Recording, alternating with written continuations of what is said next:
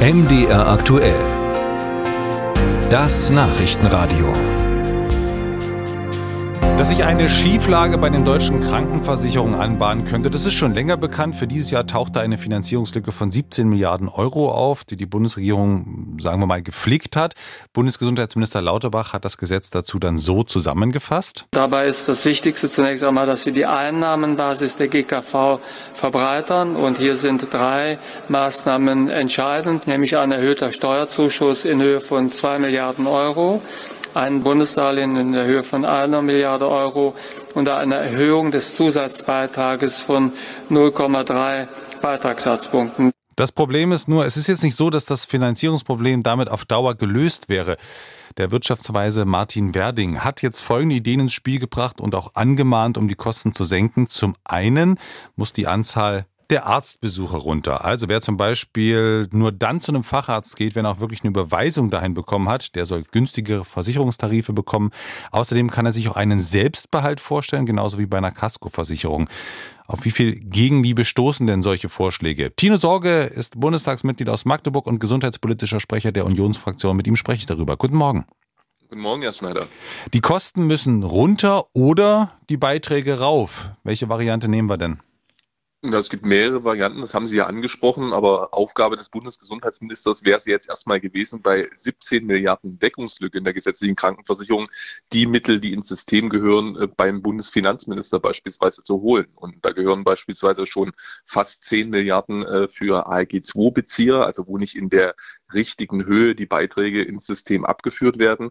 Und erst danach sollte man sich über mögliche Kürzungen und Einsparmaßnahmen unterhalten. Jetzt steht der Vorwurf im Raum, die Deutschen gehen auch zu viel zum Arzt. Teilen Sie das? Ja, das ist statistisch tatsächlich so, dass die Deutschen im Vergleich zu anderen europäischen Ländern sehr häufig zum Arzt gehen. Und deshalb geht es ja auch darum, wie kann man da die Sensibilität erhöhen. Also ich will niemandem den Arztbesuch verwehren, aber es geht eben darum, dass man mehr Sensibilität auch als Patient hat. Also muss ich jedes Mal gleich zum Arzt gehen? Muss es dann auch jedes Mal gleich der Facharzt sein? Oder kann man nicht bestimmte Anreizsysteme auch nutzen, dass man sagt, man hat beispielsweise ein Hausarztsystem, dass man erst zum Hausarzt geht und der entscheidet dann, ob man zum Facharzt muss. Äh, man kann das über versicherten Beiträge, Modelle steuern, dass der Patient selbst entscheiden kann, habe ich vielleicht einen niedrigeren versicherten Beitrag, muss dafür aber beispielsweise erst den Hausarzt konsultieren. Da gibt es viele Möglichkeiten und die sollten wir auch nutzen. Also das heißt, wenn Sie sich so dafür aussprechen, so eine Idee würde auch wirklich Ihre Unterstützung finden.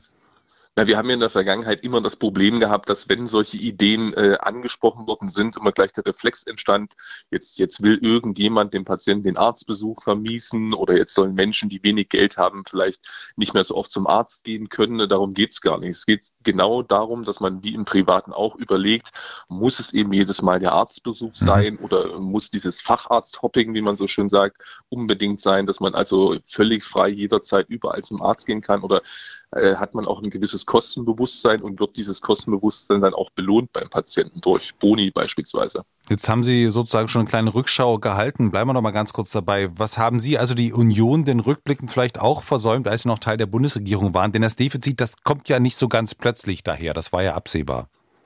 Ja, das, das Defizit resultiert ja auch aus dem erfreulichen Umstand, dass wir alle immer älter werden. Und dadurch, dass wir eben alle älter werden, werden wir auch multimorbide, wie wir äh, Gesundheitspolitiker so schön sagen, also haben mehrere Krankheiten in der Regel gleichzeitig auch. Und das führt natürlich auch zu höheren Kosten. Und deshalb wäre es ja so wichtig, einerseits jetzt kurzfristig zu schauen, wie bekommt man diese 17 Milliarden in den Griff. Da muss man auch darüber nachdenken, ob neben diesen 10 Milliarden, die ins System äh, zusätzlich gehören für die ALG-2-Bezieher, also dass die Beiträge in der entsprechenden entsprechenden Höhe abgeführt werden. Auch die Frage Umsatzsteuer, also Mehrwertsteuersenkung auf Arzneimittel, das ist auch nochmal ein Kostenblock von ungefähr fünf bis sechs Milliarden. Also über sowas muss man diskutieren.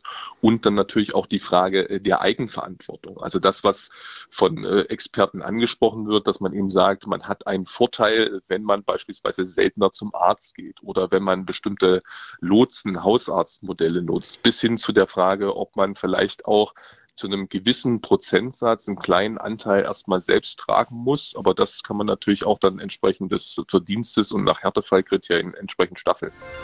Musik